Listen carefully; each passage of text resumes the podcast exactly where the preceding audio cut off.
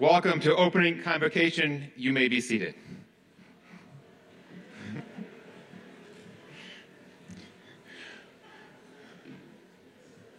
We are so glad you are here. It is so great to be with you as we, we begin another year at Carleton. My name is Schuyler Vogel. I am your new college chaplain.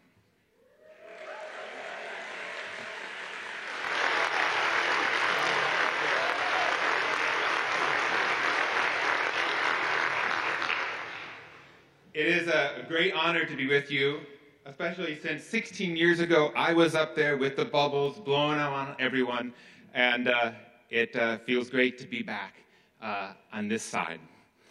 It's a special privilege to come back to a place that feels like home.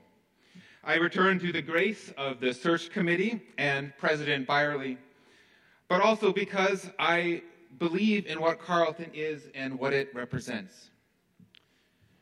Talking about Carleton is not easy. It wasn't when I was a student, and it isn't now either. It's hard to avoid tropes. Using the word quirky feels mandatory, at least once. And it's easy to sound insincere, saying what everyone expects a college official to say. But what I've learned since graduating is that such language, when it comes to Carleton, is not just saccharine school spirit. Most of us here know that the world is a difficult place. It can be frightening and sad. It can be hurtful and disappointing. The news reminds us of this daily, and no person, no matter how blessed, makes it through life without scars. So I found that the world needs places like Carleton. It needs places that shows us that even with the hardness of the world, there is goodness and hope too. We need places that remind us of kindness, of curiosity, of justice, of beauty, and that they exert their own special and potent power.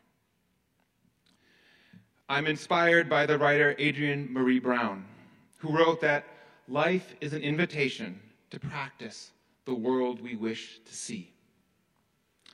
At Carleton, I believe we receive two gifts.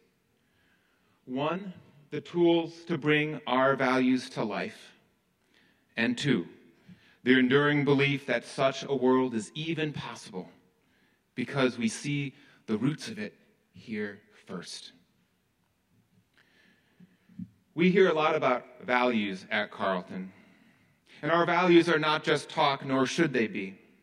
They are calls to reflection, to conversation, and action. We are accountable to each other to ensure that Carleton lives into its best self. Now, we see these values everywhere.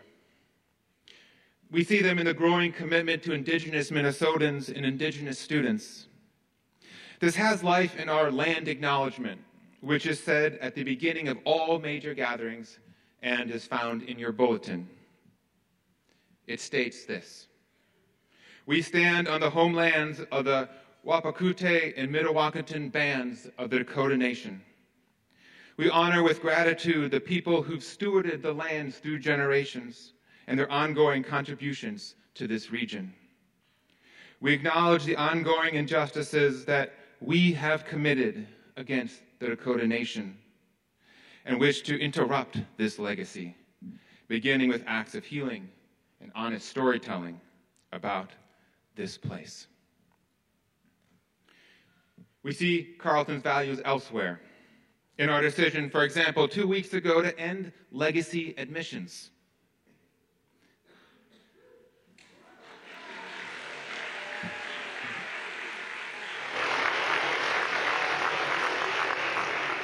We see it in the decision earlier this year to divest our endowment from fossil fuels.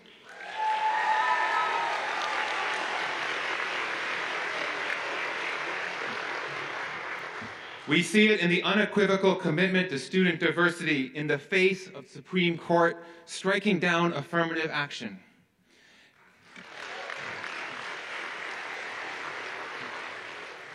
And in the permanent hanging of a pride flag in the chapel for the very first time.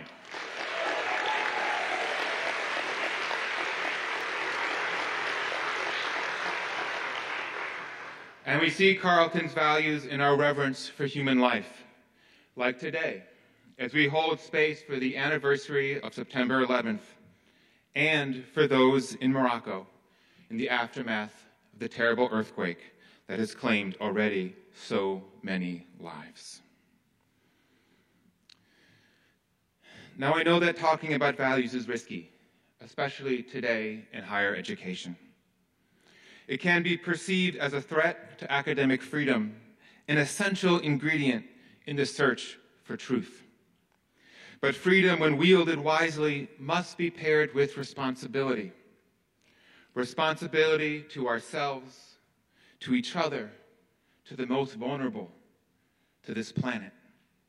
It is from the creative interplay between freedom and responsibility that our Carleton values arise.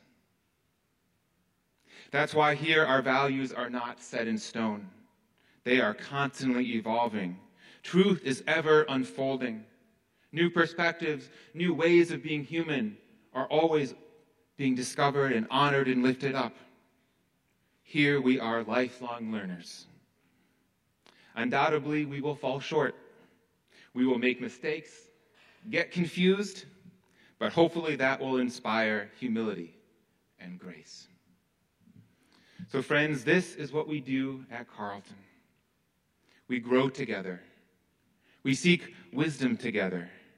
We care for one another. And we change the world for the better. Students, faculty, staff, gathered from across the globe in this particular corner called Carleton. It is beautiful work. It is extraordinary and challenging and desperately needed. I am glad to be doing it with you once again. Thank you, and may it be so.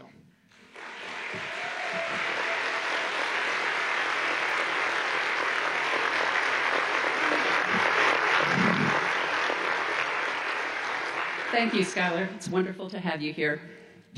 Welcome, and welcome back to all of you. It is a pleasure to see so many faculty, staff, and students here today and a special welcome, of course, to the class of 2027. Yes, from the class of 2027. It was a pleasure to get to see so many of you in Nutting House over the weekend and learn a little bit about your backgrounds and interests. Um, I enjoyed hearing about all of the talents that were on display at the variety show on Saturday night. There was opera singing, there was juggling, and there were some strange noises that people did replicate for me. So I got a sense that there were some really hidden talents uh, among the class of 2027. Um, it's wonderful to have you all here. Today's convocation is part of a long-standing tradition that is one of Carleton's most distinctive features. The word convocation stems from the Latin word convocare, to call together, which combines the prefix com, meaning together, and vocare, meaning to call. Thus, the word embodies not only the idea of togetherness, but the importance of bringing different voices together. Many colleges open the year with a ceremonial convocation that provides an opportunity for students, faculty, and staff to gather and reflect upon their shared commitment to academic inquiry and community. At Carleton, however, convocation is a weekly occurrence. We set aside time in the college calendar every Friday to create opportunities for the entire community to gather and hear a talk or program that provides a shared basis for intellectual exchange and ongoing dialogue. Carleton's continuing commitment to creating this shared space for discussion is a core aspect of our identity as a place that values open intellectual inquiry and robust debate. These qualities are fundamental to any academic community, and are a crucial component of what we mean when we talk about a liberal arts education of the kind we offer at Carleton. A liberal arts education invites you to study many different disciplines and contrast their very ways of looking at the world. When you learn across disciplines, you see that the same issue looks quite different through the lenses of varied modes of inquiry. When considering the impact of artificial intelligence, for example, a computer scientist's interest in mapping advances in natural language pro processing will be different from an economist's questions about how AI might disrupt the labor market. When examining the issue of climate change, a chemist might look at changes in ocean chemistry in the Arctic as a result of melting ice, while a sociologist focuses on the effect of weather disasters on vulnerable populations. At the same time, at Carleton, the faculty who teach these fields are in constant dialogue with each other and will encourage you to see the connections among and between these disciplines. Moreover, within any field of study, you'll see different, often opposing perspectives on an issue. You'll find that faculty are deliberate in their effort to highlight these oppositions, even when it means offering interpretations that may differ from their own. Faculty will model that openness of inquiry, and they'll ask you to do the same. This means that there may be times in a classroom discussion that you find yourself defending a view that's not held by all of your classmates. It also means that there will be time that you hear others, a fellow student, a visiting speaker, or your professor, share analyses and interpretations with which you disagree, perhaps even share opinions or beliefs that you find disturbing. Your ability to listen respectfully, engage thoughtfully, and welcome the opportunity for discussion and debate is one of the most important skills that we hope you'll take with you when you graduate. It's one that's desperately needed in today's world. It's especially important that we respect the role of free inquiry within a learning environment at a time when threats to academic freedom have become a potent weapon within the current political and cultural landscape. The past year has seen unprecedented efforts in many states to control school curricula, library selections, even academic appointments. Petitions to ban books in local libraries, legislation forbidding the teaching of the history of slavery or outlawing mention of gender identity, the appointment of state college and university trustees who undermine the systems of governance that protect academic freedom. These actions pose an existential threat to the fundamental principles that distinguish education from indoctrination. Even as we deplore and resist these efforts to control what can be taught or read by those who seek to learn, it's important that we not see this as an entirely external problem.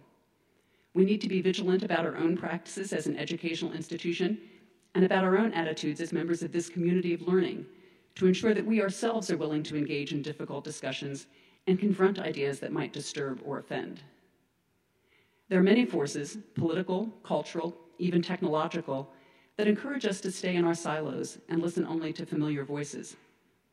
At Carleton, we hope that being part of a diverse community of voices will help you to learn, to grow, and to become a citizen of the world who is prepared to continue listening and learning. We hope, too, that your intellectual curiosity will lead you down many unexpected pathways as you explore every corner of our curriculum. Over the past year, we've been spending time as a community discussing the future of the college and the directions we think Carleton should pursue. One theme that came through very strongly in all of our community discussions was the importance of celebrating the breadth, balance, and power of the liberal arts education we offer at Carleton. The goals and recommended actions outlined in the college's strategic plan flow from four core values that we feel are distinctive to Carleton community, curiosity, citizenship, and impact.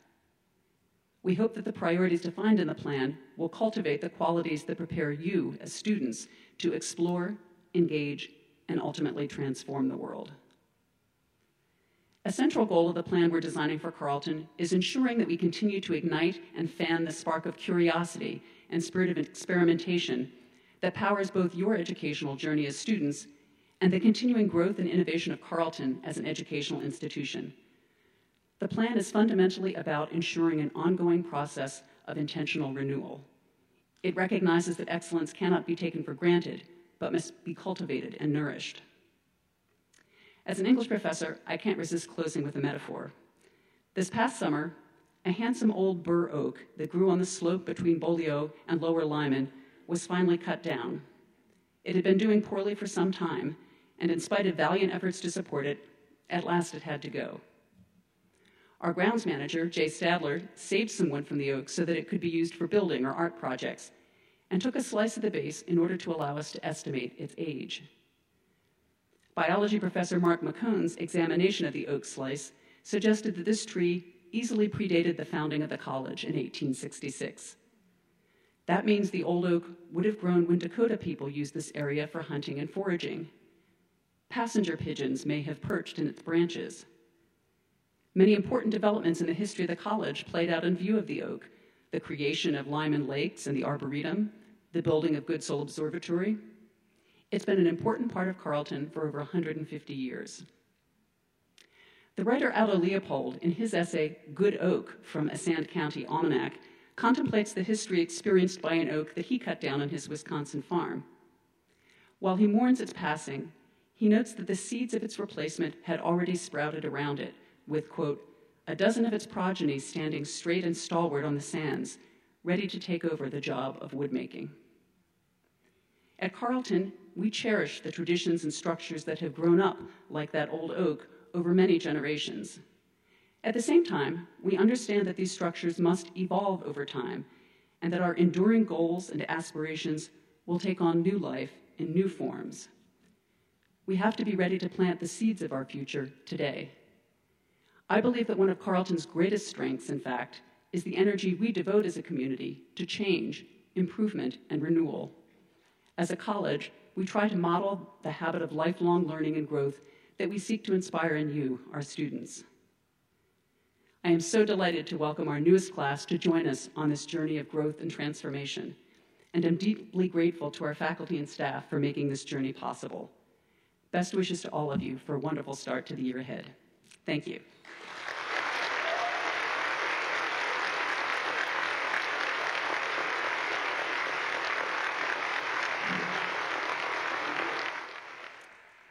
Now it's my honor to introduce our opening convocation speaker, historian, author, and educator, Dr. Kellie Carter Jackson.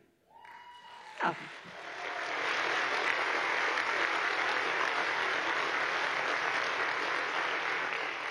It's a special pleasure for me to welcome a distinguished guest from my own alma mater, Wellesley College, where Dr. Carter Jackson is the Michael and Denise Kellen Associate Professor in the Department of Africana Studies. Carter Jackson's research focuses on slavery and the abolitionists, violence as political discourse, historical film, and Black women's history. Dr. Carter Jackson is the author of the award winning book Force and Freedom Black Abolitionists and the Politics of Violence, which won the SHEAR James H. Broussard Best First Book Prize. The work was also a finalist for the Frederick Douglass Book Prize and the Museum of African American History Stone Book Prize, and listed among 13 books to read on African American history by the Washington Post. Her essays have been featured in the New York Times, Washington Post, The Atlantic, The Guardian, The Los Angeles Times, NPR, and more. Carter Jackson is also historian in residence for the Museum of African American History in Boston and a commissioner for the Massachusetts Historical Commission. Dr. Carter Jackson co hosts the podcast This Day in Esoteric Political History and hosts Oprah The Study of the Queen of Talk by Radiotopia. Most recently, Dr. Carter Jackson has spoken out on the importance of academic freedom. In an opinion piece published in May, Why Historians Like Me Are Taking on Ron DeSantis, Dr. Carter Jackson wrote, Not being able to discuss topics fully and accurately, such as slavery, segregation, genocide, or the Holocaust, in the classroom is not only wrong, it's dangerous. Such a stance promotes an erasure of the most grievous moments in history, moments that hold painful and invaluable lessons.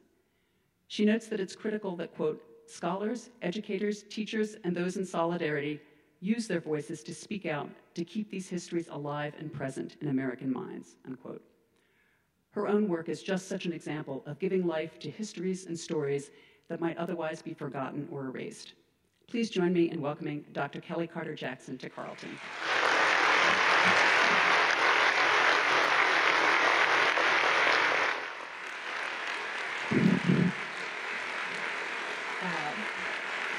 Thank you. Thank you so much. I'm so excited to be here. I am so, so deeply honored. Thank you, President Byerly. My president, Paula Johnson, sends her regards from Wellesley College. Um, it is so good to be here before all of you, to the faculty and staff and students. Thank you so much to the incoming class of 2027 and the outgoing class of 2024. I'm delighted to be with all of you today. Um, today feels very familiar for me. I used to live in North Dakota, Grand Forks, North Dakota. I know. it's wild. Um, and I used to go to Fargo for a good time in Minneapolis. if I really wanted to get wild, I'd go to Minneapolis. Um, but it was always a good time. It was always a good time. So living in that area, living in the Midwest, I'm a, a child of the Midwest. I was born in Detroit. I was raised in Illinois. And so all of this feels very familiar to me, and it feels like being at home. And so thank you so much for that. Um, today, I want to let you know that I am a historian. But if you take away all of my degrees, I'm pretty much a storyteller. I love telling stories, I love hearing stories. I think that stories can inform, but that stories can also empower. And during hard times, I rely on the past to direct me toward possible paths. And I don't know about you, but these past several years have felt like hard times. I worry about my health. I worry about the country's political landscape. I worry about rights that have been taken away. I worry about gun violence. I worry about fires. I worry about droughts. I can barely watch the news. I certainly have considered dropping Twitter or X altogether. I worry mostly that progress is further away than I had hoped. But today, I don't want to talk about the state of the world. I don't want to harp on doom and gloom. Today, I want to give you two tools. Tools that I think have been some of the greatest tools in my kit that have served me well in terms of my survival and navigating and even thriving in the world around me. I want to talk about refusal and I want to talk about joy. And in order to do that, I need to tell a story. So, when my grandmother, my great grandmother, Ernesta, was nine years old, she stepped on a rusty nail. And not long after, infection set in. She likely contracted tetanus, a serial, serious bacterial infection that causes painful muscle spasms and can lead to death if untreated. Her mother, Mary Bullard, was frantic. Ernesto was her only child, and she was going to lose her if she did not act fast. So Mary sent Ernesta to the only doctor she knew, a white man that lived in a big house on the other side of town. The white doctor offered to help, but in exchange, Ernesta would have to live with him for the rest of her life, working for his family. Growing up black and a girl in 1915 left her vulnerable. In rural Alabama, during one of the worst periods of race relations in America, these were the detestable but predictable terms of engagement. Mary was panic stricken, and not wanting to lose her daughter to death, she agreed. But thankfully, Ernesta's grandmother, a former slave, intervened and refused the doctor's proposal. She picked up her ailing granddaughter and took her home. There, she administered every natural remedy at her disposal. Ernesta survived, but for the rest of her life, she walked with a limp. Whatever space she entered, whatever path she took, she was marked by a violent racial imprint. My mother told me this story as a child because she wanted to explain to me my great grandmother's limp. But it was not until I was an adult that I realized just how that rusty nail was not the root of her trauma. This story has always gripped me for a couple of reasons. First, because Ernesta was a child and her mother's only child. How could a doctor refuse a dying child medical care when it was in his ability to heal her? He had abandoned the cornerstone of his work, embodied in the words, first do no harm. Second, 50 years out of slavery, white folks still felt entitled to black labor in life in perpetuity. Clearly, everything was transactional to this white doctor. Built into the deal was a lifetime of servitude and likely physical and sexual abuse. Sometimes I think white supremacy in America can be summed up in these two diabolical options live a life in bondage or refuse and limp. To be black in America is to live life with a limp. My great grandmother's outcome had nothing to do with biology and everything to do with power. The power of the white doctor to neglect and to attempt to exploit a little black girl who came to him for help. But this speech is not about the white doctor or people like him. In many ways, this speech is about my great great great grandmother's response, her refusal. Refusal is a forceful no. It is a no that is packed full of energy and meaning. We refuse is similar to black colloquiums such as nah, or nope, or not today, Satan. Or my personal favorite, oh hell no. Can I say that in a church? I hope so. Refusal sets the terms for how humanity should be understood and treated. It is a barrier that prevents oppressed people from being consumed. Refusal can be enacted by an individual, but at its heart, refusal is collective which is why the sentiment behind the phrase we refuse persists among subjugated people and is a key refrain in black feminist politics as well as native politics. American history is made up of examples of people who refused violence, theft, mockery, or second class citizenship. This summer, I took my first trip to Ghana. And I traveled to the Gold Coast to visit Elmina, one of the largest slave dungeons built by the Portuguese. And on the wall, just adjacent to a cell in which they kept rebellious slaves that they left to die a slow death, is a plaque. And on it, it reads, quote, We are the children of those who refused to die. We are the children of those who refused to die. So, yes, Black Americans are the descendants of African warriors and soldiers, but of also ordinary African commoners who refused to be bound, broken, and dehumanized. And since the 17th century, America has really been the story of Black refusal.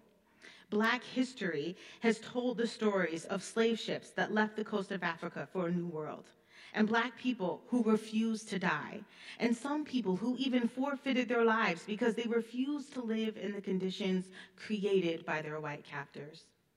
In the 17th century, Queen Anna Njinga of the Kingdom of Congo, which is present day Angola, refused the terms and broken treaties of the Portuguese and fought for decades against the enslavement of her people. In the 18th century, people like Elizabeth Freeman, who upon hearing the Declaration of the Independence read out loud, she refused to be denied her right to life and liberty and the pursuit of happiness. As an enslaved person living in Massachusetts, she took to the courts and sued for her freedom and won. In the 19th century, Nat Turner's rebellion in 1831 was a collective refusal. During the uprising, enslaved people killed nearly 60 white men, women, and children.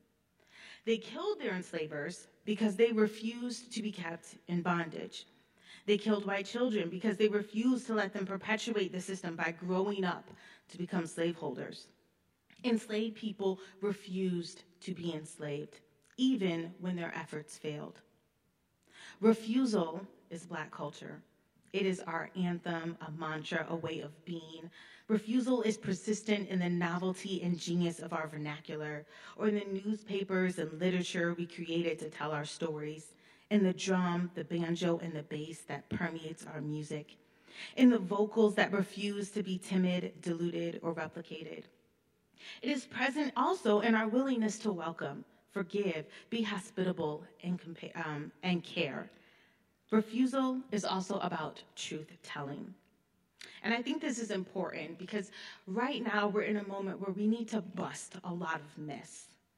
These myths are the following that we are not going to run out of homes if everyone has a house.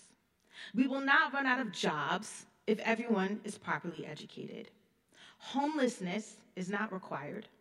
Failing schools are not necessary. Voting in a democracy is not a privilege, but a primary feature. Mass incarceration is not merely unfortunate.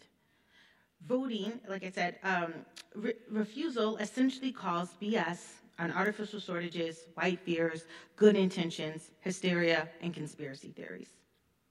On your college journey, we can refuse lies and resist the status quo. Together, headed in a new direction, we will walk and run and limp or even skip toward the light. Because refusal for me is also a key component to joy. Yes, joy. I see joy as one of the most potent revolutionary work or tools toward liberation. Joy is the ultimate expression of humanity. Author Toni Morrison once said, Finally, in this long trek through 300 years of Black life, there was joy, which is what I mostly remember the part of our lives that was neither spent on our knees nor hanging from trees. the bulk of Black life is made from joy. And joy is not the denial of pain or trauma or death, death, but the hope that comes from activism, resistance, and refusal. Joy is a haven. There are ways in which people have carved out maroon societies to experience joy that cannot be stolen. Joy is often defined too by the Black church. Scripture and gospel songs remind its readers and its listeners that joy is not stumbled upon. Joy is not an immediate outcome. However, joy is lasting and persists in the midst of hardship. A constant refrain in the Black church is the biblical scripture of Psalms 30, verse 5. Weeping may tarry for the night, but joy comes in the morning. Again, joy is not certain. It's not instant, but it is certain. I remember growing up listening to the Georgia Mass Choir and Dorothy Anderson and Kirk Franklin would bellow out the lyrics, joy, joy, God's great joy. Did anyone know the song? joy, joy, down in my soul. And the rest of the words would say like sweet, beautiful, soul saving joy. There was a whole like anthem. It was a bop. It was really good. I won't go into all the lyrics. But joy, when I hear that song, when I hear that sort of like the rhythm and the beat of that song, I'm reminded that joy is an exhortation, that it was dependable among trying times, that love, hope, humor, and pleasure were all a part of joy.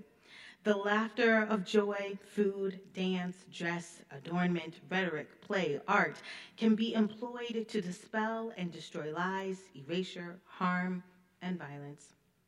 Joy produces the antidote to the degradation and erosion brought on by racism, sexism, classism, or homophobia. Joy can be bold or joy can be benign. Joy can be seeing Queen Bey on tour decked out in silver for Beyonce's birthday. I know I wanted to be there. or joy can be, you know, screaming your head off to her lyrics. Joy can be buying a ticket to see Barbie instead of Oppenheimer, just saying. Um, joy can be roller skating, it can be fishing, it can be singing or teasing or shearing or resting or vacationing or getting dressed up or birthdays or reading a good book. If it compels joy, then it does the work of fighting injustice. Sometimes, though, joy can be confusing to people. In 2020, scholar Imani Perry brilliantly wrote about the meaning of Black joy among massive protests sweeping across the country. Protesters would march and chant and then somewhat organically burst into song and dance. She argued, quote, American racism is unquestionably rapacious. The masters were wrong in the antebellum South when they described the body shaking, delighted chuckle of an enslaved person as simple mindedness. No, that laugh, like our music, like our language, like our movement, was a testimony that refused the terms of our degradation.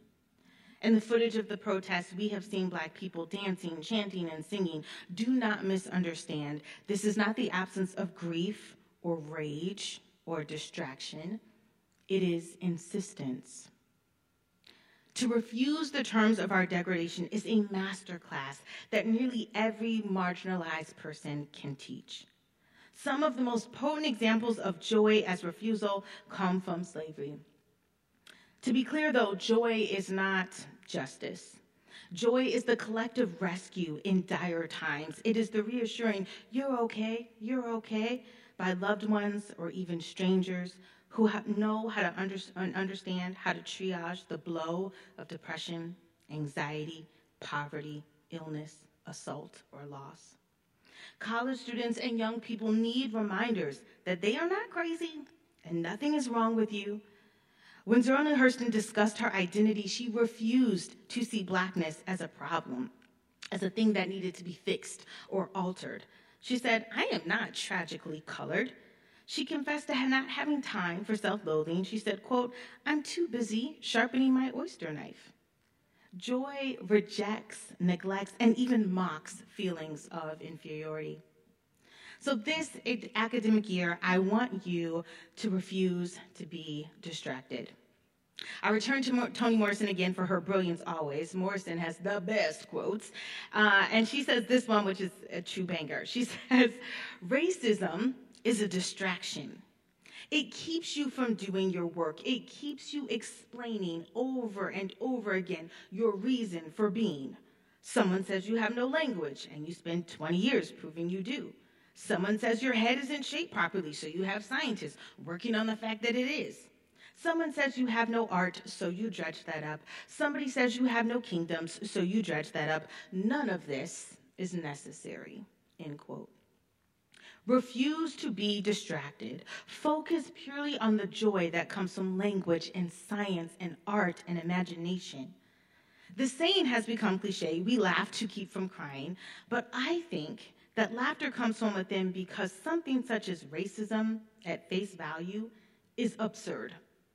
Beyond the major laws such as bans against interracial marriage and integrated public schools, nearly all of American life from the 17th century forward delineated laws to empower whiteness and disadvantage blackness. In court, black people could not testify or serve on jury. All forms of transportation, restaurants, hotels, or recreation were segregated. Even in death, burial sites were relegated. A white person could not be buried next to a black person. In 1889, North Carolina had laws in the books that said books shall not be interchangeable between white and colored schools. In 1914, Kentucky had a law that said all circus shows and tent exhibitions were required to provide two ticket offices with individual ticket sellers and two entrances for the performance of each race. Birmingham, Alabama had laws on utter minutia. Black people were not allowed to play checkers with white people. I have no idea where that law came from. When people attempted to vote in the South before the Voting Rights Act, officials would ask impossible questions. Impossible questions. For example, the registrar's office in Mississippi would ask, in order to vote, how many bubbles are in a bar of soap? How many bubbles are in a bar of soap? At face value, friends, racism is ridiculous. There is a black artist by the name of Glenn Ligon who conducted an experiment in which he posted two life size and identical self portraits of himself. Under one portrait, he captioned it Self Portrait Exaggerating My Black Features, and in the other, he titled it Self Portrait Exaggerating My White Features. One by one, spectators viewed the two pieces side by side and noted how, in one, his nose was slightly wider in one portrait than the other, or that his lips were slightly thinner in one portrait than the other. Again, the images were identical. But people had convinced themselves that they were seeing two different aspects of his racial features. It was comical. But racial ideologies do not need to be plausible or rational to be persuasive to outsiders. Race and racism work well when insiders program others to make sense of the things they see and do routinely and repetitively on a daily basis. Many will remember the viral footage of the brawl that took place in Alabama and Montgomery Riverfront last month. And if you missed this Twitter explosion, you missed a real treat. A black co captain was attacked by several white men who refused to abide by his instructions to move their boat. The white attackers shoved the black man and began to overwhelm him. In minutes, dozens of surrounding black men and women joined in the fight to help the co captain by jumping on the white assailants and landing blows, including one 16 year old who jumped from a boat, swam to the dock, pulled his wet body up for the waters, and promptly body slammed an attacker.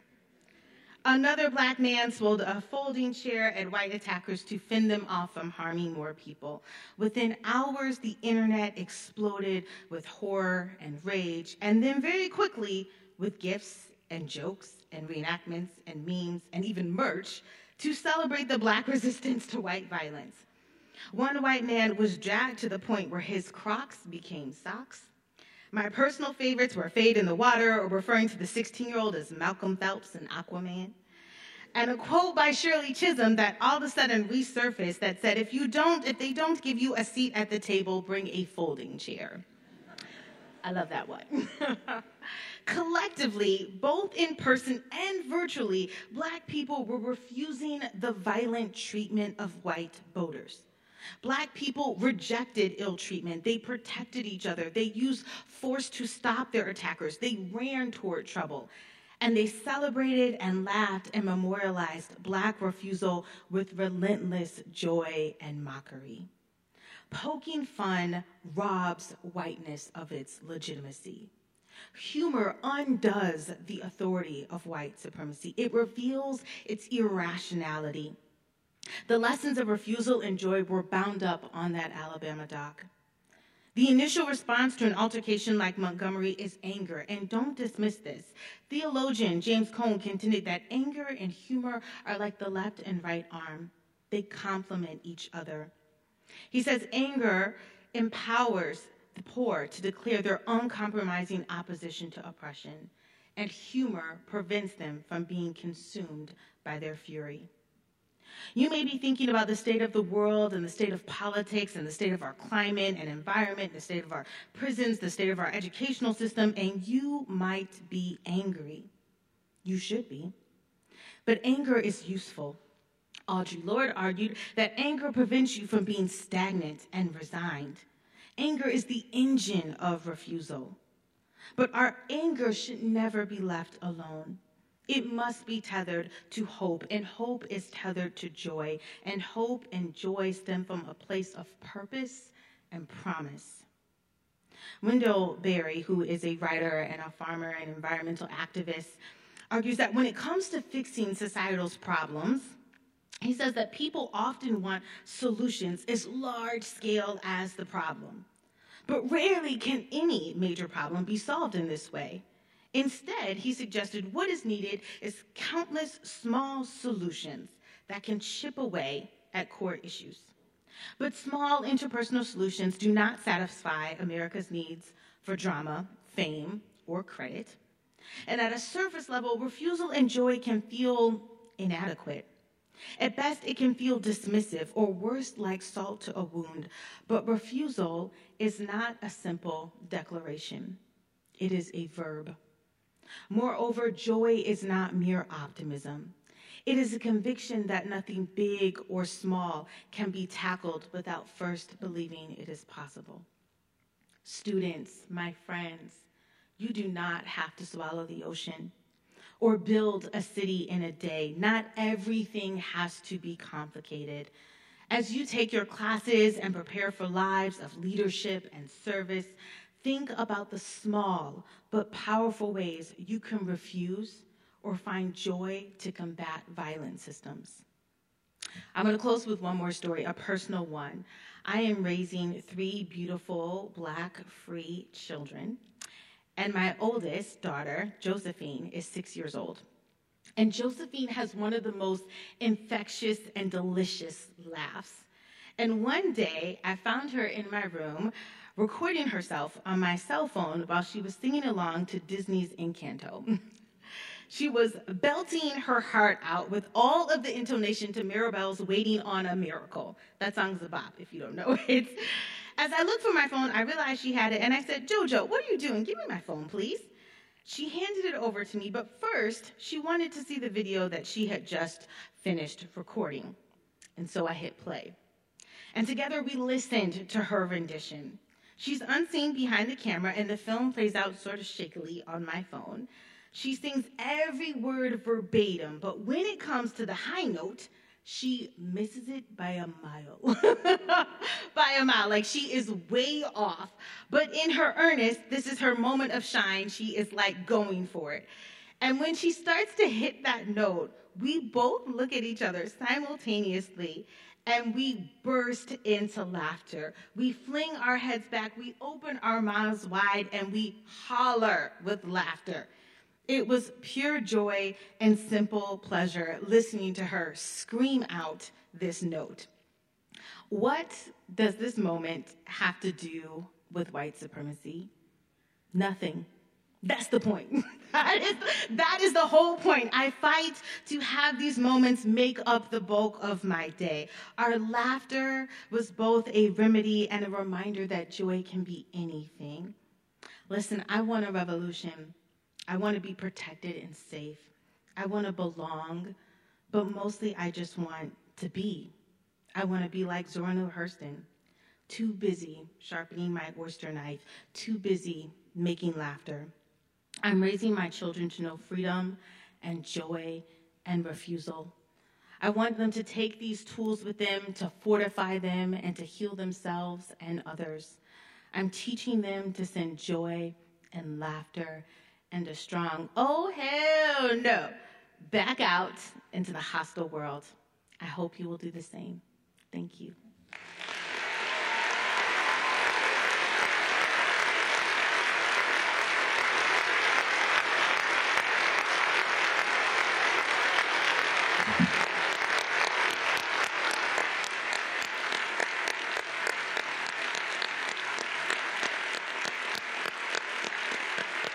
Thank you, Dr. Jackson.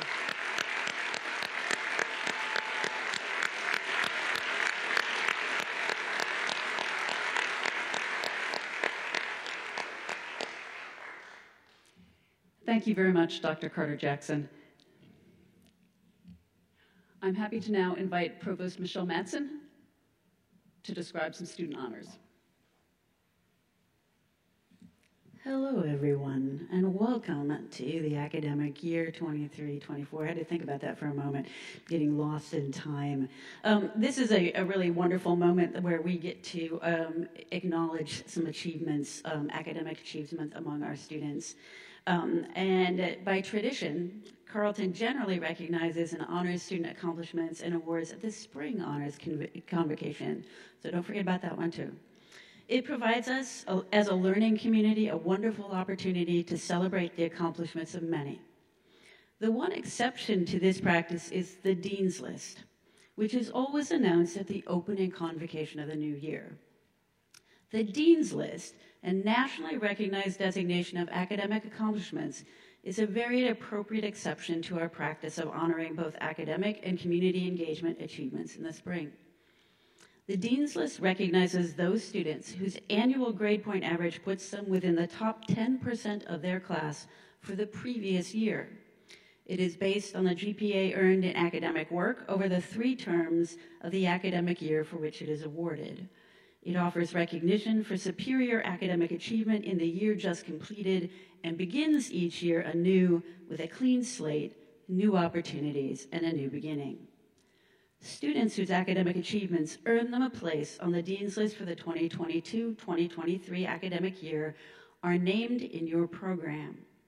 Will those of you who are named please stand up so that the rest of us can offer you our enthusiastic congratulations?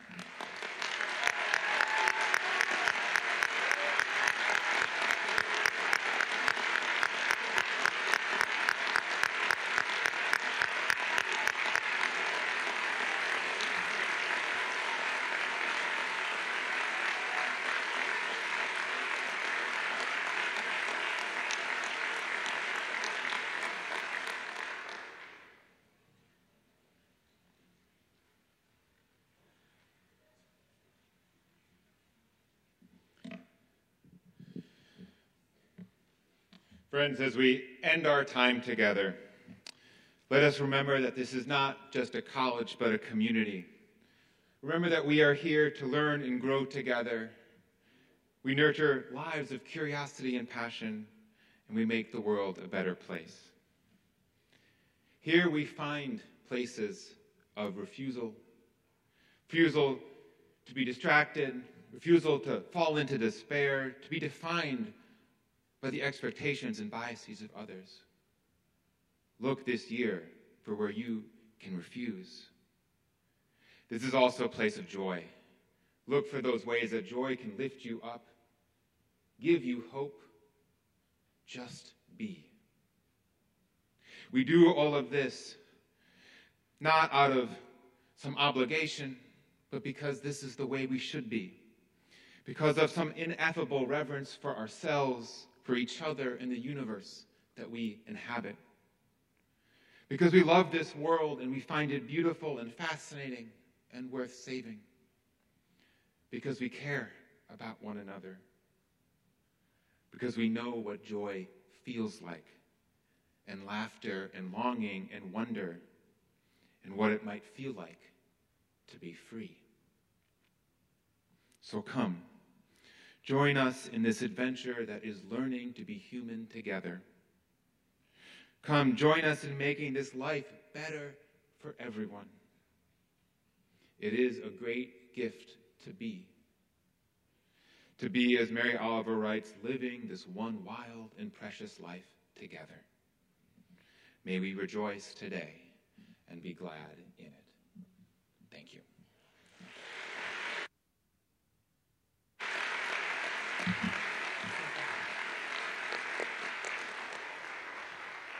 Thank you. As we end our program today, I'm pleased to introduce Director Matthew Olson and the Carleton Choir to lead us in the singing of the alma mater. They'll sing it through once, and then we'll all join them for the second time. Following the alma mater, please remain standing at your seats for the recessional. Thank you all for being here today.